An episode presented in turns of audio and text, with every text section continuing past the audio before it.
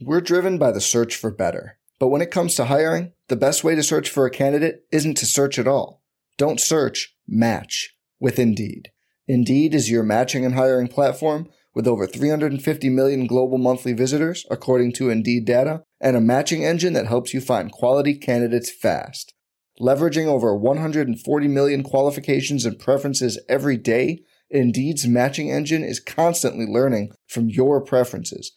Join more than 3.5 million businesses worldwide that use Indeed to hire great talent fast. And listeners of this show will get a $75 sponsored job credit to get your jobs more visibility at Indeed.com slash BlueWire. Just go to Indeed.com slash BlueWire right now and support our show by saying you heard about Indeed on this podcast. Indeed.com slash Blue Wire. Terms and conditions apply. Need to hire? You need Indeed. You don't want it. You don't need it, but you're going to get it anyway. The Kevin Sheehan Show. Here's Kevin. Lillard wanted to clear everything out. He's got Porter Jr. on him. Five left in the game. Lillard fading away the three. He got it! Damian Lillard ties it up. Lillard trying to play the two-man game with Melo, trying to turn the corner. Jokic defends.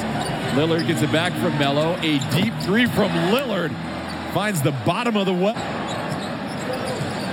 Still down two possessions. Lillard trying to shake Rivers. A step back triple. Oh, oh, Damian Lillard.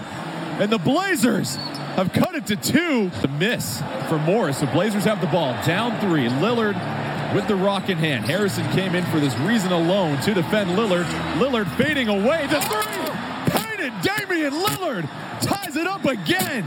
I think it's really become a trend to totally exaggerate something in the immediate aftermath of watching it when it comes to sports in particular. But I, I think that probably um, uh, goes further than just sports. I think people like to think, I witnessed it, I watched it, I stayed up and saw it. It's the greatest whatever that I've ever seen. So I'm not going to call Damian Lillard's performance last night the greatest playoff performance in NBA history.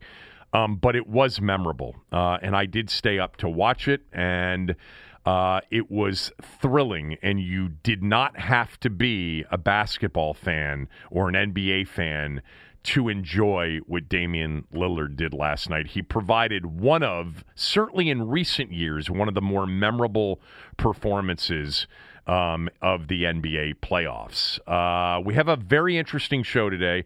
We're going to talk a little bit about basketball here to start, including the Wizards game tonight. They've got a game five tonight in Philadelphia. Joel Embiid is listed as doubtful for that game. Um, I am going to ask for something from a specific player if Embiid doesn't play uh, that to me. Um, he's got to deliver on. Uh, and we'll get to that in a few minutes. And then a, a mystery man, uh, Burgundy Blog. Many of you follow Burgundy Blog on Twitter. Um, many of you perhaps have even listened to his podcast that he's had at times in recent years. Burgundy Blog is a bit of a mystery, um, but for those of you that follow him on Twitter, um, you know that he has uh, a sharp opinion on the team, and he has carved out for himself, you know, sort of this piece of the community of people who have opinions and information on the team that end up being sort of a go-to for many of the fans um, and many people who are interested in the team. Burgundy Blog is going to join us on the podcast today. Um, I didn't mean to um, incent him the other day to come on the podcast by saying he was ducking me. Um, I said that very much tongue placed in cheek. I know he's a busy guy, um, but he did he did uh, commit to being on the show today. So we will talk to him in a few minutes coming up, not only about him, um, but about the team as well. By the way, Chase Young, a no show at OTAs again today. So that's five straight OTA days he's missed. Um, if Ron Rivera weighs in on anything, we will discuss that on tomorrow's show because recording it before uh, he speaks to the media today, which he is supposed to do. Want to remind everybody to subscribe to the podcast if you haven't. It doesn't cost you a thing. Um, it helps us. Also, if you haven't rated or reviewed the podcast, especially on Apple, that helps us a lot as well. Takes you two seconds to review it. Give us five stars, please, and um, to rate it uh, and to review it. If you can write one or two sentences about how much you like the show, that helps us as well. Um, by the way, people have asked me. Um, how's the podcast doing? It's doing well. It's doing very well. It's always done well, and I I appreciate all of the support and all of you that listen to it. It um, you know, you can tell by the advertising, which look, I've put a limit on the number of ads that we're going to do on this show. We have a longer podcast than most have. Um, and so, in the podcast uh, world, you have something called a pre roll, which is the ad that ran before the show. And then you have what's called mid rolls and post rolls. And I put a limit on the amount of advertising that we would have. Um, but that limit is a little bit higher than some shows, but a lot of shows are only 30 minutes long or 40 minutes long. Some of you have suggested that you'd prefer a 45 minute show. Um, really, every day is different. And I watch the clock, but at the same time, when we're involved in conversations with, you know, uh, each other or with Tommy or with Cooley or with another guest, um, I just try to have the best sense of of cutting it off when there's nothing left. Um, anyway, we've got a guest today in Burgundy Blog. I'm looking forward to that. And again, um, rate us and review us. It really does uh, help um, uh, a lot. Uh, I want to start with last night, and then we'll talk about the Wizards. So. Damian Lillard last night scored 55 points in a playoff game. He had 10 assists in a playoff game. He had 12 three pointers in a playoff game. He set the NBA record, becoming um, the first player in NBA history to have 12 three pointers in an NBA playoff game. That eclipsed the mark set by Klay Thompson in 2016 when he had 11 in a game against Oklahoma City. Um, Terry Stotts, the NBA uh, Portland Trailbla- Trailblazers coach, um, said it was the best playoff performance he's ever seen. Um, and it was 12 of 17. It wasn't 12 of 30. It wasn't 12 of 24.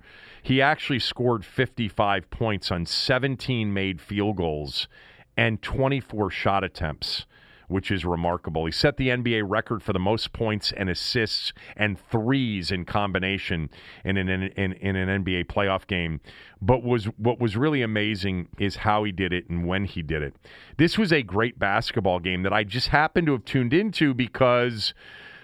I've mentioned that I, I love the NBA playoffs, and I think the NBA playoffs so far this year have been great. Um, the, uh, the, the the the Nets game was a blowout. They blew out and they ended the Celtics season. Uh, by the way, just as a quick aside, I think the Nets are going to win the title. I don't want them to win the title. I just don't see how anybody beats those three players in four out of seven. And it's not just those three players; they've got great complements as well on that team. I think Brooklyn's going to win the win the title. Uh, the Lakers were getting blown out early by the Suns. LeBron, by the way, looks old. I think he's on the downside, the beginning of the downside of his career. And Anthony Davis is soft, period. Uh, if he doesn't play in game six, uh, Barkley last night referred to him as street clothes. Um, Shaq has been torching him. Uh, you got to play in these games. Chris Paul's playing with a shoulder that he can barely lift um, and he's playing in these games. I don't know. Look, if he ends up with a serious surgery, um, I retract everything I just said. Uh, but my sense of it is is that you know Anthony Davis is soft, and the Lakers are going to go out in this series to Phoenix, and LeBron can't carry a team like he used to be able to carry a team. Um, anyway, uh, that led to me paying attention to Portland and Denver, which was a terrific game in the second half. It was back and forth. Denver, by the way, had a 22 point first half lead, blew it. Portland came back, had a big lead. Then Denver took the lead again. At the end of regulation, um, down three, uh, Damian Lillard hit a 28 28 foot uh, step back three to tie it with about three and a half seconds left. And that was the beginning of a stretch that was truly remarkable. Um, the game goes to the first overtime, and Denver is dominating the overtime period. And with just two minutes to go in the the first overtime. Denver's got a 9-point lead. And then Damian Lillard goes off. He's got a driving shot to the rim. He gets fouled. Three point play. It's 132 to 126. Jokic, who was terrific for Denver all night, makes a shot to push the lead back to eight with a minute 50 to go. On the other end, Lillard makes a 31 foot three pointer. It's 134 to 129. Then uh, Denver misses a shot. Lillard comes back and drains a 30 foot three. It's 134 to 132. It's not over yet. It's just beginning. He has scored nine straight points to cut the gap to two.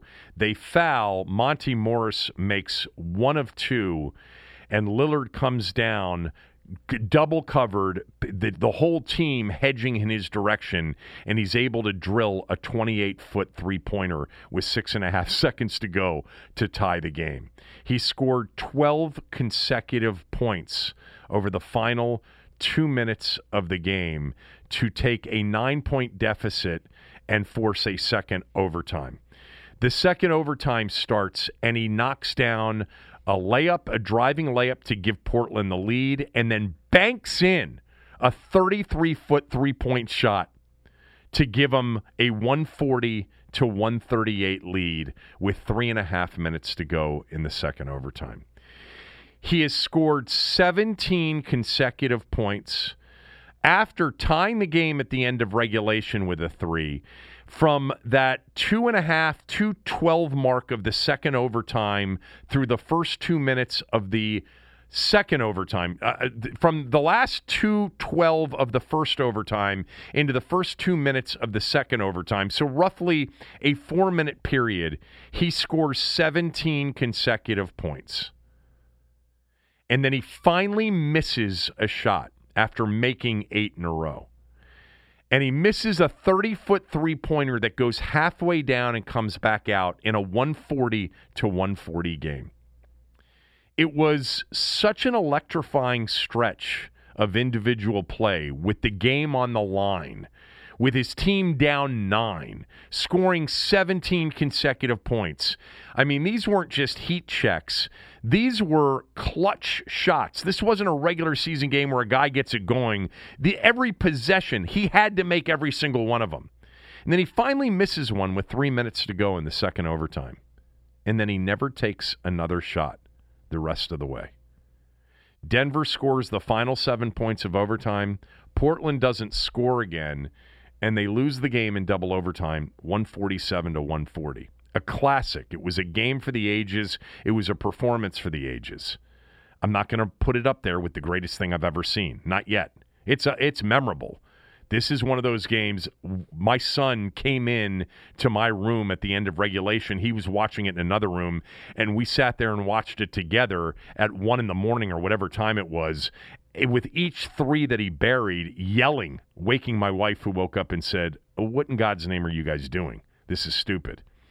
And then we sat there and watched him go silent over the final three minutes of the second overtime. Now, he said that he was trying to make the right plays, that the defense was crowding him, and he made the right plays in that he made passes to people who were open as he was being double teamed, and his teammates didn't deliver. CJ McCollum, their second best player, was incredibly disappointing with the game on the line. Um, but that's not good enough. Lillard was making shots after being double teamed during that entire stretch. He had missed his first shot. He wasn't tired. He hadn't missed three or four in a row. He had missed one in a row from 32 feet. He had taken those shots that he made in the first overtime and early in the second overtime, double teamed, crowded, and he had just been patient and he had figured it out. And he didn't try to figure it out for the final three minutes of the second overtime. I, I was dumbfounded. I can't believe even here this morning that I watched what I watched, and then with the game on the line with three minutes to go in the second overtime after he had single handedly carried his team into this position that he went silent the rest of the way and didn't take one shot the rest of the way. Did he make some good passes to open players who missed shots? Absolutely. Did his teammates absolutely disappoint him and fail him and what he had provided and given them the opportunity for? They did. I just don't know why he trusted in them so much. Maybe you trust in them for a possession or two. But when they miss a dunk and they miss a wide open three, it's time to go back to doing what you were doing before, which was so incredibly electrifying and thrilling to watch to watch him be patient to watch him you know shrug off the double team to get to a spot where he could hit a, a step back long range three. He was on fire. He should have ended with 60 plus in a game that either continued or they lost by a point or won by a point. He went silent down the stretch. I don't understand it. Um, it really was for those of you that don't care but are sports fans. It was it's worth going and watching the highlights of what he did last night. It was really really spectacular. Uh, the Wizards play tonight, um, and Joel Embiid is doubtful. Uh, now, my producer Brendan on the radio show this morning said that Embiid has been listed as doubtful and is on a lot of injury reports and has been during the regular season. And he remembered at least twice that he was listed as doubtful and he played, and in one of those games, played very well. Um, if he doesn't play tonight, then Bradley Beal needs to force game six by himself. I'm not saying without help. I mean, you know, Westbrook's questionable, but he'll play. I mean, he's a warrior. He, will be out there. Um, Hachimura's got to have another really good game. Uh, they've got to get good performances from the three centers. Um, it'd be really nice if they continue to get good performances from guys like Ish Smith. Neto's got to step up and knock down some threes off the doubles. No Bertans, he's out four to six weeks. But tonight, to me, is Bradley Beal's night. If Joel Embiid plays, the series is over. They're not they're nowhere near good enough. No matter what Beal does, they're not good enough to beat the 76ers if Joel Embiid is healthy and plays. If he isn't healthy and plays, or if he doesn't play at all, Bradley Beal has to have the game. He hasn't had it in the in this postseason yet. He's had some really good scoring games against a very good defensive team. He had a really good half in game two where he had 24, but they got blown out. You know, he has not played consistent defensively. He's looked at times not totally invested defensively. He's been a turnover machine at times, including in the game the other night where he had seven, could have had nine or 10. Um, he has not shot the three well at all. He's five of 25 in this series. He was three for his first 20 in the first three games. This is tonight for me a game in which Bradley Beal, who I think deserves to be on the third team All NBA team this year, I think he's become an elite scorer in the league, but he's got to take the next step tonight. He's got to go out like all of the great players do in the game if he wants to be considered one of those, which he isn't right now, he's not a top 10 player in the league.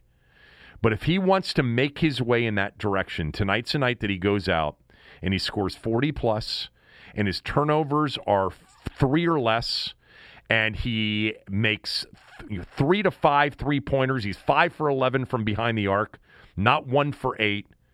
Um, he shoots in the 45% plus. He defends his ass off, has a couple of block shots, a couple of steals, you know, has several assists when the doubles come, but he doesn't let his team lose. You know, Beal has had some of those games in the postseason. He's had some big time games. He's the one in game seven against Boston a few years ago that had the big game. Went for 39, I think, in that game when Wall went silent. In game six, the one where Wall had the three pointer to beat Boston to force game seven, Beal was incredible in in that game. I forget the exact point total, but, but it was north of, of 30. The 38 or 39 point game seven he was the reason they had a chance to win that game, even though they didn't win it. He's done it before in the postseason as a much younger player and a, and a player that was not nearly um, as um, you know uh, not, not nearly the lofty stature that he has now as one of the game's elite scorers. Tonight is a Beal game for them. He's got if Embiid doesn't play, Bradley Beal's got to force game 6. He can't go you know, one for, for nine from behind the arc, have seven turnovers, defend occasionally, end up with 30 points, but not do enough t- to win the game against a bunch of players that are just okay and aren't at his level. Embiid's the best player in this series. Simmons might be the second best player in this series, but Beal tonight should be the best player in the game if Embiid's not in it. My prediction on this game is that if B- if Embiid doesn't play, Beal has a big game and the Wizards win and force game 6. If Embiid does play, the Sixers win big if he's healthy. When we come back, Burgundy Blog will be our guest right after these words from our sponsors. We're driven by the search for better. But when it comes to hiring, the best way to search for a candidate isn't to search at all. Don't search, match with Indeed. Indeed is your matching and hiring platform with over 350 million global monthly visitors, according to Indeed data, and a matching engine that helps you find quality candidates fast. Leveraging over 140 million qualifications and preferences every day, Indeed's matching engine is constantly learning from your preferences. Join more than 3.5 million businesses worldwide that use Indeed to hire great talent fast. And listeners of this show will get a $75 sponsored job credit to get your jobs more visibility at Indeed.com slash BlueWire. Just go to Indeed.com slash BlueWire right now and support our show by saying you heard about Indeed on this podcast. Indeed.com slash BlueWire. Terms and conditions apply. Need to hire? You need Indeed. Every fan knows the right player in the right position can be a game changer. Put LifeLock between your identity and identity thieves to monitor and alert you to threats you could miss. Plus, with a U.S.-based restoration specialist on your team, you won't have to face drained accounts, fraudulent loans, or other losses from identity theft alone. All backed by the LifeLock Million Dollar Protection Package. Change the game on identity theft. Save up to 25% your first year at LifeLock.com slash aware.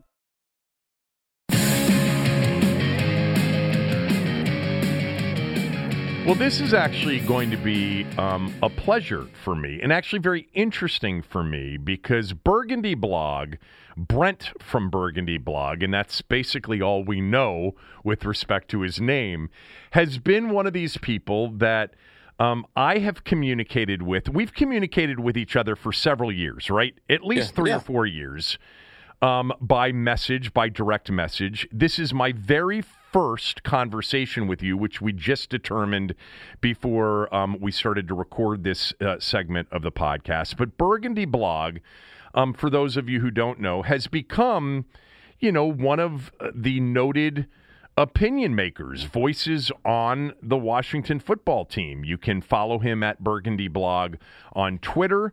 Um, he's had a podcast in the past. And so, what I want to do with you is I actually want to split this up into two portions. I want to find out a little bit more about you because I think some fans, um, maybe they do, maybe they don't, but I've always found you to be somewhat mysterious. And you laughed at that the other day when I said it on the air. And then I think we can get into the team a little bit. And by the way, the latest development in terms of OTAs today is Chase Young's not there again. So that will be one of the things we'll get into, as well as many other things related to the team. But I want to just start by asking you, who the hell are you? Well, good morning, Kevin. Thank you for having me on your show. Long time, first time. Um, I've asked you. I've asked dude. you before. This isn't the first time I've asked you, and I know you have a very busy real life, and I think you know. Yeah. And I and I totally, I totally get that. But I'm glad that you were finally able to do the show. But go ahead. So who are you? Tell everybody who you are. I'm just a guy. I'm a fan, longtime fan since I was a kid of the Redskins, now Washington football team. And, um, uh, you know, uh, uh, somewhere along the line, I just got into it enough that I felt like I wanted to write about it initially as like a blog. Um, you know, Burgundy blog was was a, a website, in fact, a Tumblr before anything else. And um, I, I always, you know, by by the time I got into early adulthood, I was just following really, really closely. I felt like I knew um, I was pretty up to up to speed on goings on with the team and had some longitudinal reference. Um, and you know wanted to have conversations about the Redskins uh, with with uh, like-minded fans and built up my blog a little built up a twitter which which has some following now and then did a podcast for a few years and maybe someday that'll come back. But i'm just a guy. I have a i'm 40 years old. I'm a i'm a 40 year old dad of three kids have a busy professional life and um you know in fact my family is as as you i'm sure can relate to uh, uh fairly close to all consuming so i don't have a ton of time for hobbies but uh, Washington football is is one of one of my main ones. It's just sort of a passion slash fascination. So I like to talk about it and and tweet about them. Where do you live? Central Virginia. Oh, you live in Central Virginia. Okay. Yeah, and- I was. Um, I grew up. I, I, finished high school in Northern Virginia in Loudoun, and then um, went to UVA and did some training there, and then um, and then in North Carolina, and now I live back in the middle of Virginia. All right, and you don't have to answer this question, but for whatever reason, over the years, I've surmised that you're a doctor. Yeah, that's correct. I'm a doctor. I don't know. I, I, there must have been just a series of clues in various correspondence with you over the years that led me to, to, to believe that. By the way, um, how is your family with your hobby? Does your fa- do your do your family and close friends know who you are and know what your hobby is? So, uh, all seriousness, only a few of, I mean, my closest friends all know that I do it and they kind of joke about it. My sort of second level friends and peripheral acquaintances, none of them know. In fact, I go to some length to hide from them that I have this alter ego.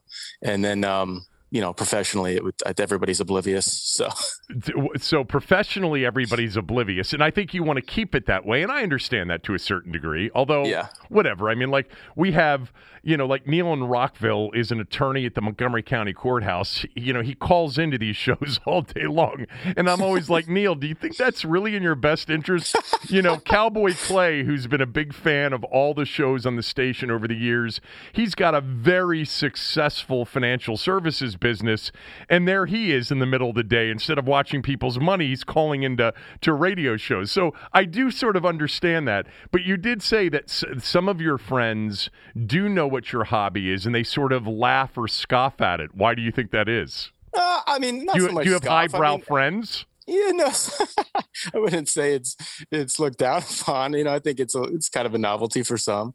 Um, you know, and then a few a few of my friends actually follow me on Twitter, but it's a little awkward to to have you know a, a, like a real life relationship with somebody, especially a close one. And then, you know, the person that I am on Burgundy Blog, it's not it's not um, fake or, or disingenuous, but it's also not exactly like me. I mean, I, at times I kind of play a character, and um, you know, depending on my mood, uh, it, you know, what, what you read in my tweets isn't necessarily how I am in real life. And so it's sometimes hard, I think, for people to reconcile, which I think is why I just kind of want them to be separate identities. Does your wife know that you have this alter ego? Yeah, she does, and I mean, she only cares about it when I'm on when I'm so glued to the phone, uh, you know, at you know during the draft and free agency that it's intrusive.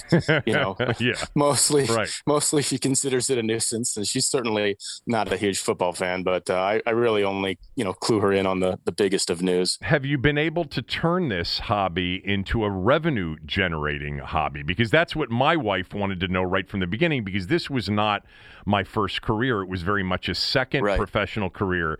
And all my wife wanted to know is, well, is there a revenue gener- is generating revenue through this this thing that you love to do um, a possibility? So have you Right. been able to generate revenue from it? So a couple times over the course of actually now 11 years, because I, I started Burgundy Blog in 2010. I mean, there have been a, a few brief periods where I made like a couple bucks for doing an ad on a podcast, but never more than like literally a few bucks. And that was never my intention. And I, I, I don't know. I mean, I suppose I- there have been some opportunities for, um, you know, affiliations where I've, I've kind of thought about it, but I, I also like, I'm, I'm very fiercely protective of being able to say only exactly what I want and what I think. And then if if I if I should ever bring the podcast back, I really don't want it to be overcome with ads. Um, and so and I just don't you know I, I'd rather it just be my hobby I think than than Yeah, sure. uh, than than feel compelled to comply with any rules. So I don't know. Maybe at some point there will be another you know little little sponsorship or something, but it's not it's certainly not a, a primary goal. So I, um, you know, having been sort of doing this now for 17 years, 18 years, actually. Um, you know, I, I sort of understand what this football team means and the passionate fan base that it has and the opportunities that it creates if you can sort of carve out a niche as a voice or an opinion maker on the team. And I would ask you, as somebody who, you know, you, you, you have not worked in media before, right? Correct. Yeah. Have you ever worked for a team? No. Okay. So why do you think in a very crowded it, it is a crowded thing, you know, when it comes to teams that have large, passionate fan bases. No matter how much this one's dwindled, it's still very large. And by the way, it's it's a national fan base. I mean, one of the things you know any of us that have done podcasts have learned, and we learned it from radio, is that you know more fans of this team live outside um, the DMV than live in it. Um, how have you? Without a larger platform, been able to carve out what you've been able to carve out? Um, uh, well, I would say first of all, you might be overstating my influence by a touch, but you know, I think the main recipe was that I got onto Twitter, like I said, in 2010. I mean, it was still uh, sparsely populated at the time in in the sports talk and opinion and commenting universe relatively. So it's been a decade literally of me, you know, building, you know, pe- people telling a friend or two that, Hey, you should follow this random guy, you know, so that's, that's a huge part of it. it is just time.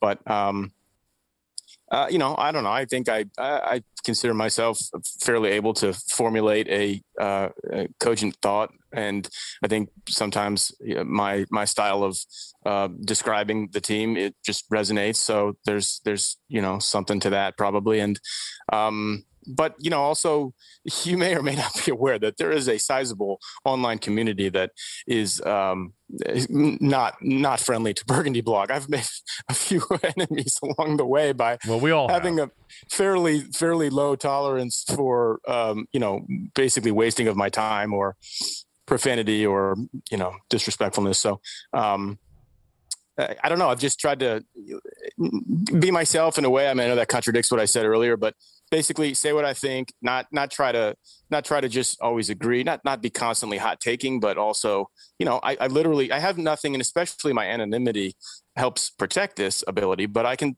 just literally say whatever I want. And unlike, you know, you guys and people who are close to the team and potentially interviewing players and trying trying um, rightfully so uh, hard to get access. I, I, have no responsibility really to be kind in in my um, just you know observations, and you know I try to try to be generally like a a nice guy about things, but I can say what I think, and that helps a lot. I don't have to um, pussyfoot around.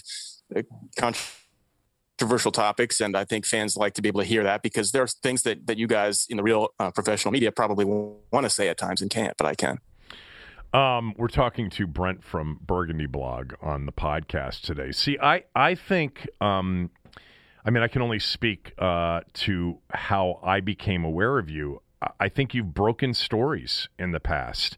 And for some of us, that's not really our job, even though we do it every once in a while. But you didn't have that platform of just talking about the team. And I, I have this sense that my my first sort of introduction to following you on Twitter, however many years ago that was, and then sort of the you know the the private messaging relationship that we've had over several years came from you breaking stories and in not necessarily in a definitive way, but in sort of the way you did it last week with the Jay Z thing, which we'll get to here in a moment, but you have broken stories over the years, uh, which has always told me that you've had some pretty good sources.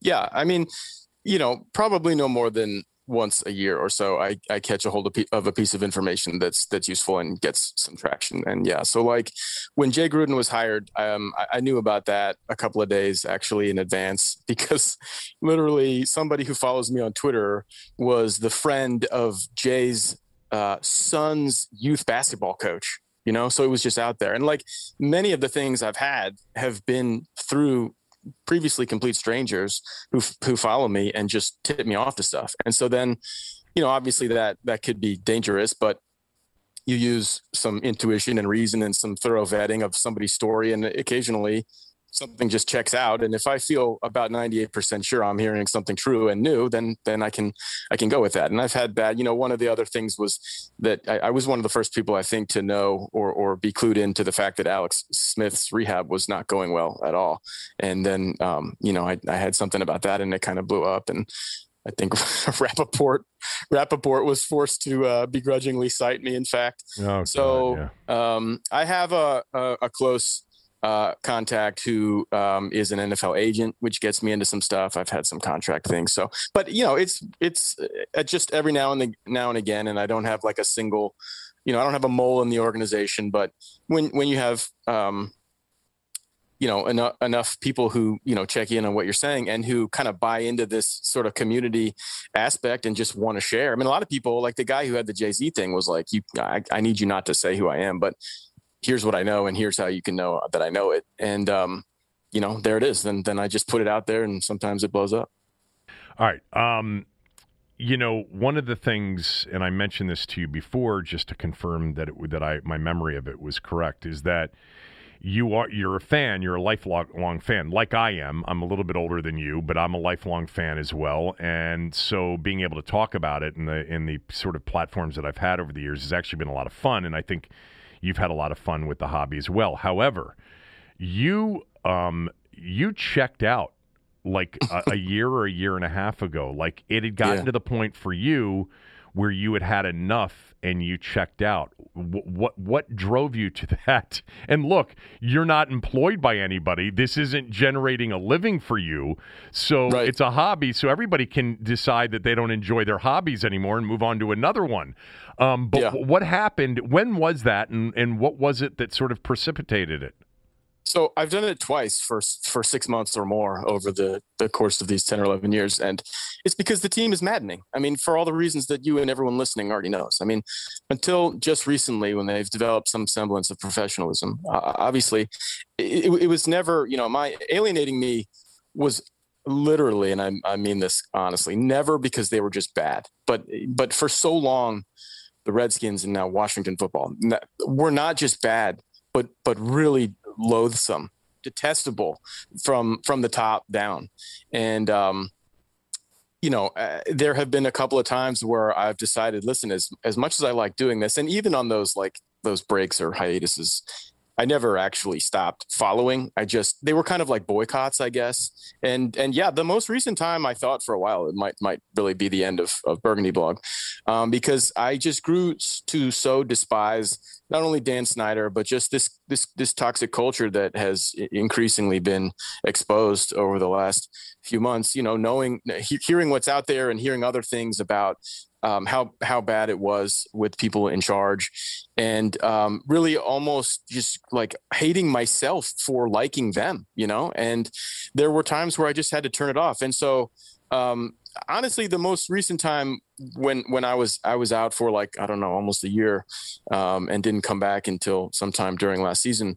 Um, the the final straw I think was there was a, a period of of two or three days over which um, first uh, actually I can't remember the order, but the you know the, the first big post story came out about right. the women accusing um, the, the the the people there of of so much mis- misconduct, and then the name. It was like really they were close together. The name officially um, got changed, and and it was never. I mean, it wasn't exactly like one of these people was like, well, if they're not the Redskins, they're dead to me. But um, to be honest, it bothered me a lot more than I think it bothers some. Um, and uh, it was sort of a final straw deal, or at least temporarily a final straw for me. And so when when that stuff was going on, I was so just kind of disgusted with the organization. And even though at, there were there were starting already to be reasons for hope. I mean, Rivera was on board, and it was like you know there were some things to latch onto, but I just became so frustrated I called it quits. But then over the course of the year, um, and then I've been of course of course um, you know accused of bandwagoning because I I I kind of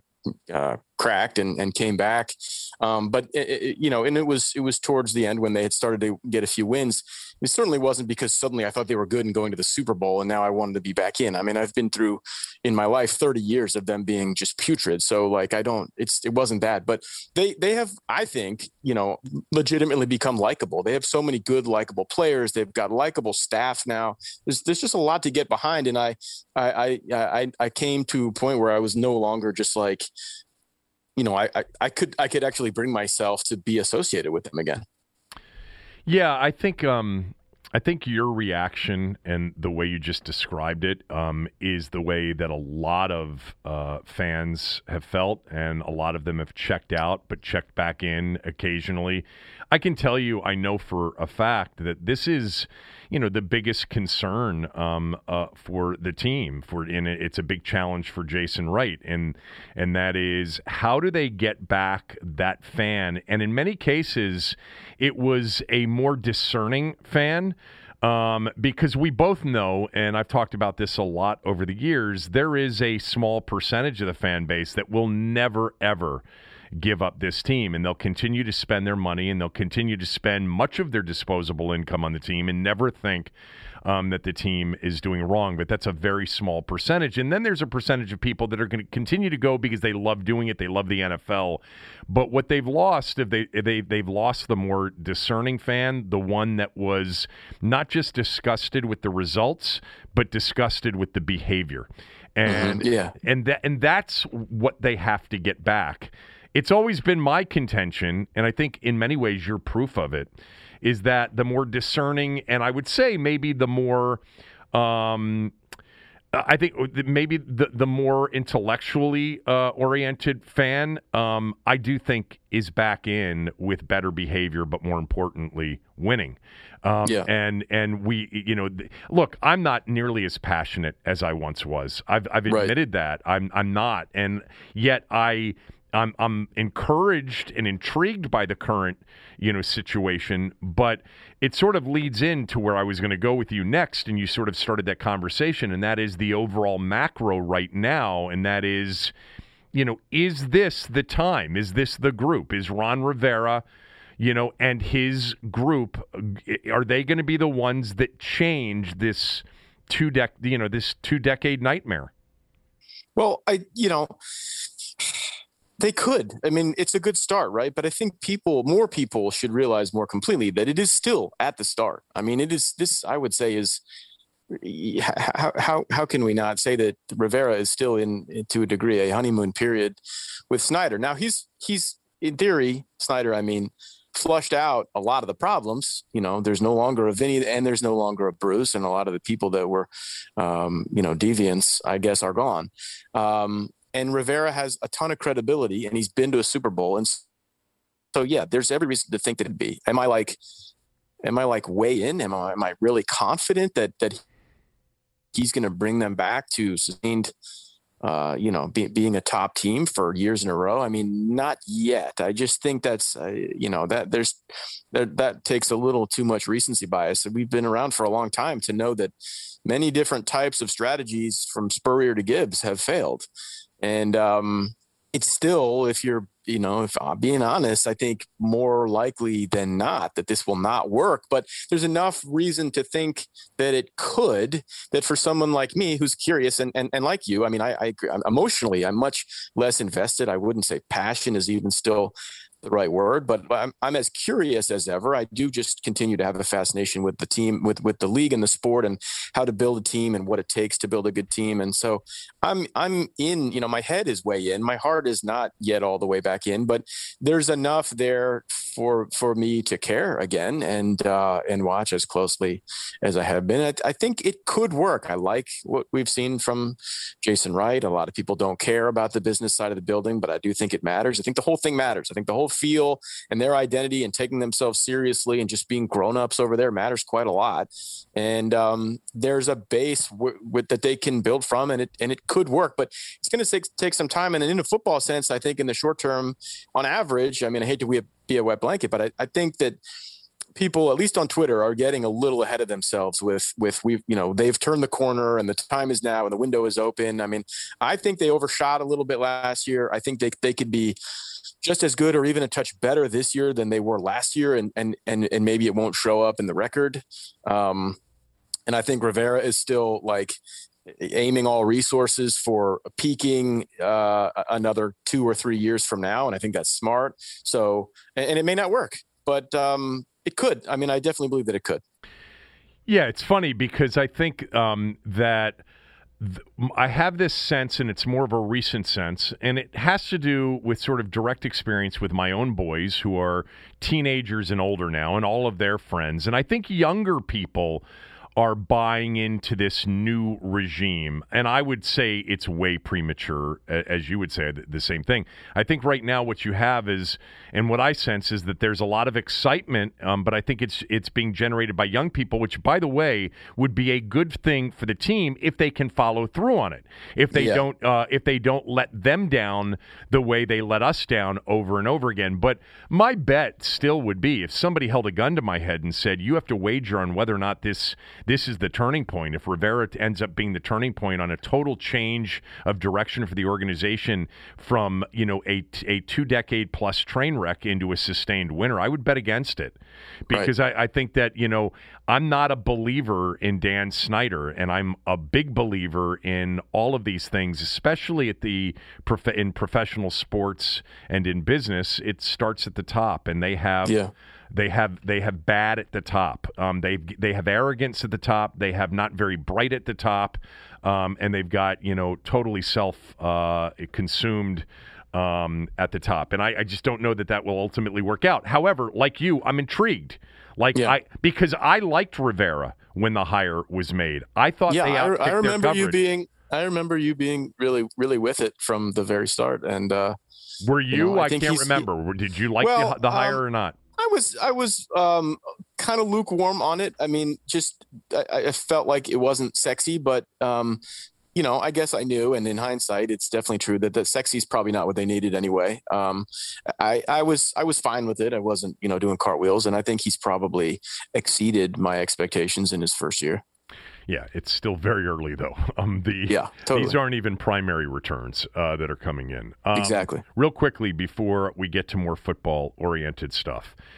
What do you think is going on? I had Liz Clarke on the show this morning uh, on the radio show, and I would urge everybody to listen to that interview. Liz was to, we I had her on really to talk about the Naomi Osaka um, situation. Liz has been a longtime tennis um, reporter, um, but we ended up talking about you know what's going on with the Washington football team, um, and she relayed some stuff that I think you know I, I've shared on the podcast before and have talked with Tommy about before um, that there's some legal wrangling right now with the team trying to prevent some of the information that may be in the Wilkinson report from um, actually coming out. Um, what are you yeah. hearing, and what do you think, uh, or where do you think this is going? Um, yeah, I, I, don't know. I wish I had a, I wish I had a really good nugget for you there. Um, I knew. I, I mean, eh, take this for what it's worth, and many people will be skeptical, but um, almost two years ago, uh, an anonymous person on Twitter um, engaged me uh, privately and um, told me that there was an incident um, and there had been a lawsuit and a, a settlement. And um, he he forecast uh, exactly what we've heard about um, this thing on the airplane coming back from the concert. Right. And he told me who it was. And I, I mean i actually know the person's name which of course i would not divulge. But the um, ha- having heard that then and not really saying much about it, I've I've known, or at least I still feel confident that there is there have been things that have happened in the past. There's information to potentially be learned by someone in Beth Wilkinson's position that could really, really actually be a legitimate bombshell and change the game. And um, I think the question is, will she find it? Will she be allowed to access it? Um, and I don't know the answers to that. I mean, I kind of, I mean, as badly as anyone, I want Dan Snyder to no longer be the owner. I don't necessarily wish ill on the man, but um, I'd love for there to be a reason for him to get gone. But I don't know if it's going to come out. I have this kind of like nagging worry that the Wilkinson report is either going to be a dud or just be kind of um, dismissed uh, and that not a ton is going to come of it. Um, but that's just a gut. Do you think that the league waiving the debt limit, allowing him to buy out his minority shareholders, Fred Smith, Bob Rothman, Dwight Schar, was um, and uh, was was a sort of an endorsement of him continuing as the owner uh, for Mhm, you know yeah. moving forward. I, I, I, I think so too. But I I do wonder. I mean, I'm, I'm no expert on those things, but that's how it struck me. But- I mean, I, I guess I could be. But do you believe that the quid pro quo on that was to bring in new minority investors and Right. actual minorities as investors, as, as minority shareholders? I would have to think that as tenuous as his, you know, grip on the team was, or at least appeared to be publicly, given how bad they've been and how how much controversy follows him, that you know there would ha- there you know that the the league would would have been holding some leverage against him, and to do him what looked like such a big favor in waiving it and facilitating this whole thing. Um, you know, it sure seems like there should be some tit for that tat. I don't know what it is. I don't know if it's you gotta you gotta then take on whichever minority owner we say, or there has to be a certain type of person.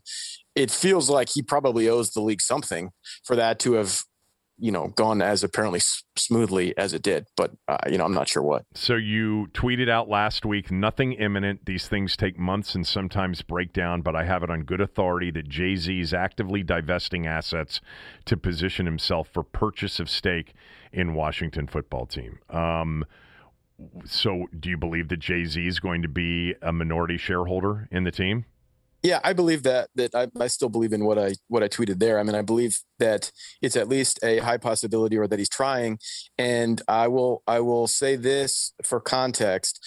Uh, the person who told me that is um, like not a not a close like friend or acquaintance of mine, nor of Jay Z's, but it's it is a financial type person who is you know um, associated with somebody who's involved in some of that action that I referenced, and that person told me um, almost two years ago also that the team that a I, I'm trying to remember how he phrased it to me at the time because frankly I didn't believe it and I didn't go with it. But he said that the team was for sale. He said that the types of bankers who handle sales of teams have been engaged on the Redskins and things are happening. And you know, I, I, I honestly he thought this person thought at the time that it meant Dan was selling, and I you know that's what he was communicating to me, and I didn't believe it, and I never really said anything about it. But what he what he knew or almost knew was that the you know it was it was the the Schar group, it was the minority owners at the time. Their their stuff was on the table, and it, that was really real and really happening, and that was not being discussed at the time when this person told me that that was moving, and then. um out of the blue, unsolicited, this the same guy last week said, "Hey, remember me? Here's what's going on. I know that Jay Z is angling for this," and so I'm pretty confident that that's that's real. I mean, I don't. I know there's stuff with how he owned the Nets, and then he had to get out, or a part of you know, small part of the Nets, I guess, and had to get out because of Roc Nation. So I I, I can't answer the the problem with with those. Right. I, I think he can't have those uh, conflicts of interest, I guess, and then I don't. I, you know, I just I don't know how to what to say about that, but I'm I'm pretty sure that this is at least a very real possibility. Yeah. By the way, you just mentioned something, and I think I've mentioned this before, but for those that um, are wondering, the the um, the fractured relationship between Snyder and his minority share, shareholders happened long before George Mhm. Floyd. You know, Right. uh, the George Floyd incident in Minneapolis. It happened long before the pressure to change the name. Um, Fred Smith didn't want any part of Dan Snyder for a long period of time. Uh, the other two didn't much care for him either, and and that would be the one thing. And um, I, I've known that Roc Nation's been working with the team for a while now, and, and discussed it over a year ago. I just would, I, I just can't imagine somebody of Jay Z's stature, no matter how badly people want to get into the NFL, that he would get into a team with Dan Snyder with no voting stock. That Right. just that that would be I the one that, thing. yeah. yeah. I, I totally get that, and you know what? Like maybe, maybe, maybe I'm a little off, and it's actually No, not. I- it's not an ownership thing, but but he, what what he's trying to accomplish is becoming more more somehow more closely and, and officially um, affiliated. I'm not. I mean, I'm not really sure. This isn't. This isn't what I do. I mean, I'm a friggin' doctor, you know. But like, um, it doesn't I matter. Think, I'm, a, I'm a sports talk host. We can. We. By right. the way, the best part about what I do, and and and to a much greater extent, what you do, um, we we can speculate all you want. This yeah. is all about speculation. We're, right, we're right, not going to be you. held yeah. to this. I mean, isn't it beautiful? but but you know what's really interesting is just how influential Roc Nation and Jay Z's group has been. You know, with this team yes. over the year, they were very important yeah. in the hiring of Jason Wright um, of the CFO. They've been involved in the new name. Um, they've been involved. They've been very much involved in media relations. Where you know, and I mentioned this last week. They have really, eh, but not that that Snyder needed any prodding on this end, but to steer clear of you know uh, discussing anything with the Post and driving right. all of their their their information to the New York Times. Um, there's been a lot of that going on. Anyway, let, us get to the team, um, and let's sure. do that right after this word from two of our sponsors.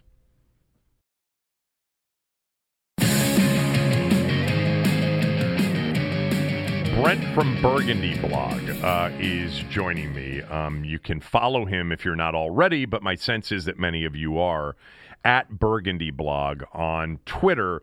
Um, Brent's a very opinionated, um, but very, I think, sharp um, opinionated uh, voice um, on the team over the years. And he's got information, too, every once in a while as well. Let's talk about the team. First of all, um, the immediacy of OTAs and the player that's missed now the first five of them, Chase Young. Uh, Montez Sweat was back yesterday. I don't know if he was back today, but Chase Young, according to all the reporters, um, has missed another OTA day, and his preference is to work out um, offsite uh, in his own way rather than being available for the team and these OTAs. Big deal or not a big deal? So this is like such a great like uh, blog and and sports radio topic, right? Because it's it's so subjective and unquantifiable, and it's like a Rorschach. Does this matter? And um, you know, I, I, was I've been chuckling about it the last few days or since last week since he initially no showed, and I think I'm I'm realizing that it's like you know depending on what type of fan you are, there's like the totally casual fans who only like check the check the scores and they like have literally never even heard of of OTA and don't know what it means and so they don't care at all. Then there's like the next level fan who's on Twitter and and they're they're like uh, they they know what it is and they're into team building and they're like okay oh this is this is a little bit of a bummer Chase Young isn't there that's potentially a problem. Then there's like this this next level deeper tough guy fan that's like oh I know exactly what an OTA OTA is and boy I'm I'm positive they don't matter at all. This is a nothing burger. Who cares? And then I, I think Kevin, I'm sorry, I'm going next level. I think I'm an even deeper fan than that. I care a little bit. I think it matters a little. I don't think that this that these OTAs would even happen if they were utterly useless. Some some stuff has got to be going on there that matters. It's the, you know the team, the players are building familiarity with each other you know how they how you know I know they're not in pads they're not crushing each other but they're learning how guys like to communicate they're learning what their coaches want they're learning stupid stuff like how to do drills. And you know I think it matters a little. And so Chase Young look is his absence in you know even if he misses all this offseason stuff is he going to be a worse player next year? Like no way. There's no way. I'm sure he's out working out hard. I'm sure he's staying in shape I don't care one bit about his absence in terms of his own ability to like bring it in the 2021 season. But I, the way I look at it, I guess, is could the team overall potentially benefit from his presence? I think, yeah, easily, sure. Like they, they could, they could be building a little camaraderie, and there's some bonding happening, and he could lead by example in terms of, hey, like I've been here, I know the ropes a little. This is how we do it in the weight room, etc. Is the team potentially any better at all from him not being there? I don't see how. I really don't. I don't. I mean, I don't think so. So uh, I, I think that his presence could help. Maybe wouldn't be a, a, big needle mover, but it could help. His absence isn't helping anybody.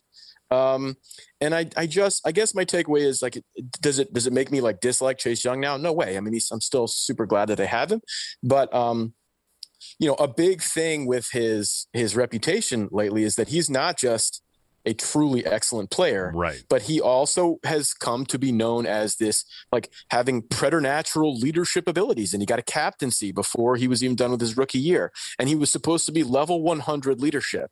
And I just don't see how you could still say that. I'm not going to continue to say that. Uh, he, he may still even be a good and a valuable leader, and he may be a valuable captain, but he's no longer an A plus leader for me anymore. If he was, he would be there, period. Yeah, I agree with you. I, I, totally agree with you, and I think that the first point you made as you were going through, you know, sort of the level of, of response, I, don't know how to quantify, you know, what it means in terms of overall record or overall performance. He's such a talent. He's so great. If he didn't have the C on his chest midway through last year, if he didn't sort of, um, you know, if he wasn't a vocal leader and, you know, this agent of change and this leader uh, behind this cultural revolution for this football team, um, self anointed in many ways, but also by teammates, I think I, I would feel less uh, uh, uh, uh passionate about it.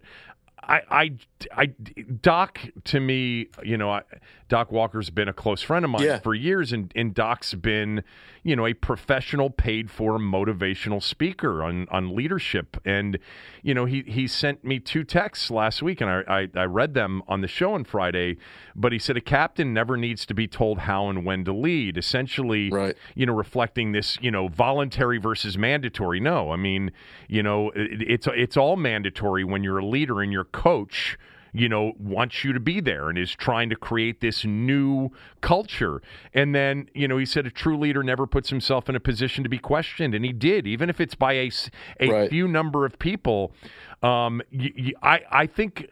I- I don't think it'll impact his play at all. I think he's in an outrageous talent, and I, you know, I'm he's he was one of my favorite players, if not my favorite player, and I have I have a lot of optimism on what he's going to be. But he should have been there. I mean, it, Yeah. at the very least, there's no way that if Ron Rivera was forced to answer the question, would you perf- prefer him to be here or not be here? His answer, in if he was being truthful, wouldn't be I don't really care one way or the other. The answer Of would be not. I would prefer him to be here. Definitely. Period. Otherwise, what are we doing? Otherwise, why aren't they all at home on the beach?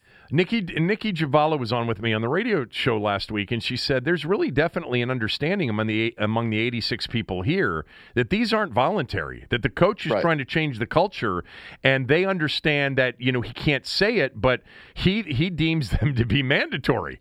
You know, Right. so um, yeah, he should be there. Period. I mean, th- th- there's an elephant in the room. Like, what the hell? Like, why? Why isn't, isn't he? anyone? I mean, it's. I don't. Let's recklessly speculate. I mean, I'm, I'm not literally. I don't have an actual reason, but like, if this really ultimately all shakes out down the line, and we find out that just like, yeah, he just kind of decided not to because he preferred working out at home.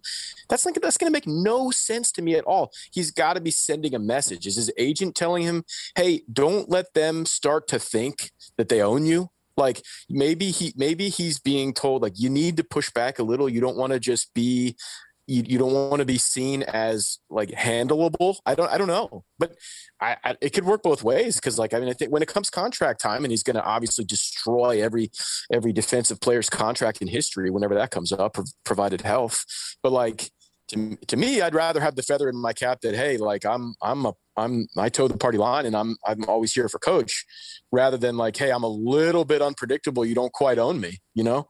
Um, I, I just don't get it. I don't know what the reason would be. Yeah, I, I think you know to to sort of put it in terms of like the, the way a lot of us conduct our own lives. Like if you're in a company and the boss says, "Look, I'm having this get together. We've got a n- couple of new people, and I want you know them to come over, and I want to you know a nice social gathering, you know, away from the office. It's not a direct apples to apples. If you can make it, great, and if you can't, it's it, it's no worries." Like Right. you're gonna make it. Like most if you're of you, conscientious Yeah. and professional, of course, And you so- go. and let alone if you're like, a, you know, supposedly this legendary prodigy leader. Yeah. Um, it's strange that he's not there. Maybe he'll show up tomorrow and maybe he'll have an answer for it. Um, but so far the reporting has been he's just preferred to do his training, you know, off site uh, and Yeah. not with his teammates. Um, again, uh, it's hard to quantify what the uh, what This the is, actual you know- on field is, but I think your leadership There's this point, thing now, and this is probably like okay, boomer, but um, there's just this thing on Twitter, and it's partly because everyone, most people on Twitter are young, is that things that are permissible, like or allowable or legal, are like somehow Right. advisable Right. automatically. And it's the logic is so flawed. It's like, yeah, I understand. It's voluntary. He's allowed to not be there. So yeah, you can give me a hard time for like criticizing the guy like his dad, but like just because he's allowed to not go doesn't mean he shouldn't go. Yeah. I mean, Well, I mean, what are we missing? Uh, for for for, for us i mean I, i'm not gonna i'm not gonna single out anybody but you know for years in in the handbook the day after thanksgiving's a holiday right? You know in, in our business. It's actually a day that we can technically take off. We don't have to to work on that day. But it's in the middle of football season and on, and on several fridays mm-hmm. after mm-hmm. thanksgiving over the last several years it's the day after washington actually played a game. Right. like do you, if you have any sort of understanding of you know commitment and what's best for you what's best for the the company you're at work on Friday even though Right, technically right. according to the handbook you could take it off but I think there's maturity in that too um, and I think there's Mm-hmm. more sort of life and work uh, experience exposure for people before they start to understand some of that. Although I think a lot of young people get it too. I don't want to discount uh, that all young people don't get it. I think I think there are a lot of young people that would totally understand. No, I got to be at work that day. No, uh, I should be at OTAs because it seems Right. to be something that the staff really wants us to be at, even though technically, according to the handbook, I don't have to be there.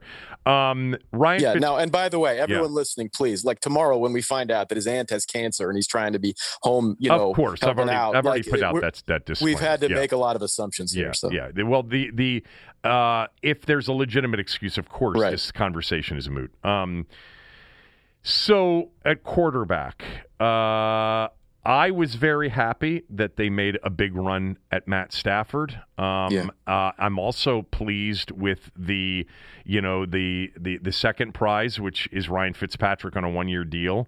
What what is your take overall on how they've handled the quarterback situation in this offseason? Yeah, I agree. I don't. I don't have. I don't really have a, uh hot take on this. I thought I was hoping they would get Stafford. Too bad they didn't. But it's it's fine that they that they didn't. You know, sell the farm for it. And um, I like you am uh, and am optimistic that uh, Fitzpatrick can can have a good year here too. I think maybe we're we're we're still like overall on Twitter. I think there's a you know. I mean, it's fine. I'm not gonna. I don't begrudge the fans their excitedness about a guy who likes to sling it and is is uh you know will take chances down the field. That should be fun. I hope it will be fun. I think maybe we're over overstating a little bit what he brings to the table. I know his QBR or whatever has been like uh, you know, top 15 for a couple of years. Hopefully he, he could have a good year. I think we, we, we shouldn't forget that it's totally possible he would have a bad year. Um, but it, it was a good move, a good sort of placeholder type move, and it should be a fun offense. Uh, if Aaron Rodgers is legitimately available, um, would you want them to go after him? Yeah, if I if you could convince me or somehow promise me that he was, you know, he, because he's a little mercurial, right? Yep. Is that a fair word? Like if he's all in, if he's like I see it, I see the vision, I'm in with Ron, I want to go there and and have a tour of destruction for the next 3 years, then I would give almost anything for it. Um, if it's like he ends up here because he just couldn't block it because his contract wouldn't let him, and he's you know potentially going to retire next year and go live with his actress wife in Hawaii, then um, you know I worry a little about that. But if he's all in, I'm all in. Uh, yeah, I think that's a really important part of it, and I think that you know that's only something the team can do to sort of get the sense as to whether or not he's going to come in all in, ready to you know wreck the rest of the league and wreck Green Bay, by the way, who's on the schedule Right. um, this year as well. What about Deshaun Watson? If everything gets cleared up, Um. Well, boy, it's it's hard hard to even like imagine a universe where let's just say in is two weeks, cleared up. let's say in two Yeah. weeks it, it and ended up being a lot less than what it's been portrayed at as um, you know Mhm. there's some sort of conduct uh, detrimental um, you know warning or something but he's not suspended next year and a lot of these things essentially got chased away by whatever um, I'd go you- for it. I'd go for it. Sure. Yeah, he's he's really good and really young. I mean, and I can, I can, yeah, I can get past it. I think he would make them really good for a long time. um, offensively uh, were you surprised at sort of the fan reaction over Morgan Moses being cut Um, I mean, yeah, it was it was there was too much um too much worrying about it. I was a little little surprised, but not in the sense that that te- that that tends to be what happens here is we collectively overvalue our own, and I think we lose sight a little bit of like what's what's actually good in the right. league. I mean, I think you know he's been here for so long, and I, I do respect the hell out of the fact that he always posts, um, and so you know he's he has been there when they needed him a lot. So he's a very likable guy. He's a fellow Wahoo. Um, I'm glad that they had him, but yeah, it's not a. It's really, I mean, it's a fairly. It caught me off guard. I'm not going to say I was I was expecting it, but like this is a fairly, I think, league wide, a fairly like routine transaction to let go a guy who's you know getting up there in years and is not like elite and also has no guaranteed money. I mean, that happens. CBS Sports did this ranking of the top 10 defenses in the NFL projected for 2021, and Washington was number one. Um, inflated uh, or yeah. not? Oh, I, I, think it is. I mean, I, I've I've I have felt well, even when they were getting super hot last year and the reputation, well, it just started to outpace what they actually were. I mean, Kevin, you remember some some of the games they were truly atrocious last year, middle part of last season, couldn't stop the run at all. No. You know, just getting gashed, and we're, we're not that far removed from that. It's a little premature. They've got some really good young players. There's a there's ingredients there for something awesome. But this, no, I, I mean, I guess it would be fair to ask me, well, if they're not number one, who is? But I just, I don't, I don't think of them as a shutdown defense just yet. I feel like they're still totally vulnerable to big plays until proven otherwise. Yeah, I mean, Tampa Bay's got a better defense. Denver's got a better defense. Yeah. Baltimore's got a, a, better defense right now. I think it's coming. I think it's improving, and I think it, it should take another jump. And we, you know, the addition of Jackson, and we don't know what Davis is, but the addition of Jackson should help. But yeah, it's it's it's definitely. Um, it's inflated, but it's talented and it's better coached. And that yeah, that lead, that leads me to this. So we've already talked about Chase Young in the OTAs. Now let's talk about him as a player. Um, does he, is he does he have the most upside of any player in recent memory for this franchise? And if we both agree that that's true, which I, I, I think you probably would agree with, but I'll let you answer. I do. I do. Um, yep. Who's the second best player with the most upside on the team? Because I think they've got several that we could debate. And we couldn't do that in mm. recent years. And I'm talking about top five at their position upside. Um, give me two seconds. I don't want to say something dumb. Um, Daron Payne. Yeah, that's my number two. Also, I think a lot of people would say McLaurin or Sweat. Right. Um, yeah. And I don't know what Jackson's going to be in this defense because I think that's the hardest thing. I think offensive line play and secondary play and the fits and how important they are. Um, one guy can look great in one system and look terrible in another. Um, we've seen yeah. that in recent years, right? Um, but I, I, am very intrigued by by Jackson's upside too. But to me, yeah. Daron Payne's a physical freak. I just hope he can get consistent and bring it. Yeah. But I think he's a top five talent at his position. Right. Uh, what's the season going to be? Um, what kind of season do they have? Um, I think that they will. Um, I think they'll go eight and nine, and everyone will be really disappointed but I think that that could totally uh, they could go eight and nine and really still be every bit as um, you know uh, upward facing as we've thought so far. They are going to. I mean, at this point, it's uh, been covered at length, but like they they got those um, seven regular season wins last year um, by facing just some garbage quarterbacks. It was huge part. I'm sorry, like it just no, was, was, a humongous part of what happened. Hundred percent. And then conversely, this year they're getting all the studs, yep. and it's going to be rough. I'm sorry, but people buckle up. It's going to be rough going. I know. I don't. I mean, schedule game. You're the schedule master. You're the schedule mocker. You would know. I don't usually play the schedule game so hard. I don't think that all the teams that are supposed to be good are necessarily going to be good, but all these quarterbacks are going to be good, and um, they're just. They're, it, I don't think the window is quite open yet.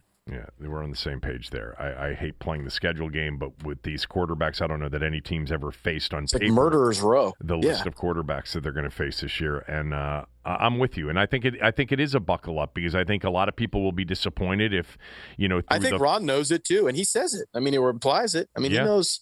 He, he's not. Um, he's very careful not to. Uh, he's he's definitely uh, mo- modulating expectations. Yeah. At the same time, you know, he didn't go out and sign a 38 year old quarterback because he True. didn't think he was going to compete this year. I mean, he Good point. Yeah. he signed him because he thinks he's good enough to be.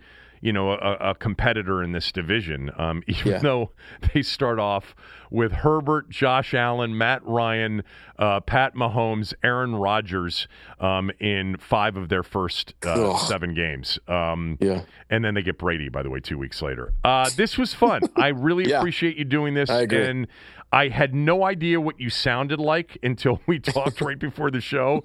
Um, but we've been texting and, and private messaging back and forth um, for, for several years now. Burgundy blog at Burgundy blog on Twitter.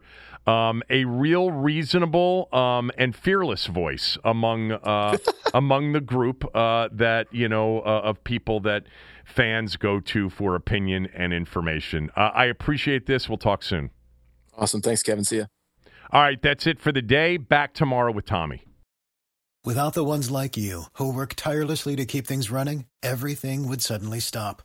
Hospitals, factories, schools, and power plants, they all depend on you. No matter the weather, emergency, or time of day, you're the ones who get it done. At Grainger, we're here for you with professional grade industrial supplies. Count on real time product availability and fast delivery. Call clickgrainger.com or just stop by. Grainger for the ones who get it done.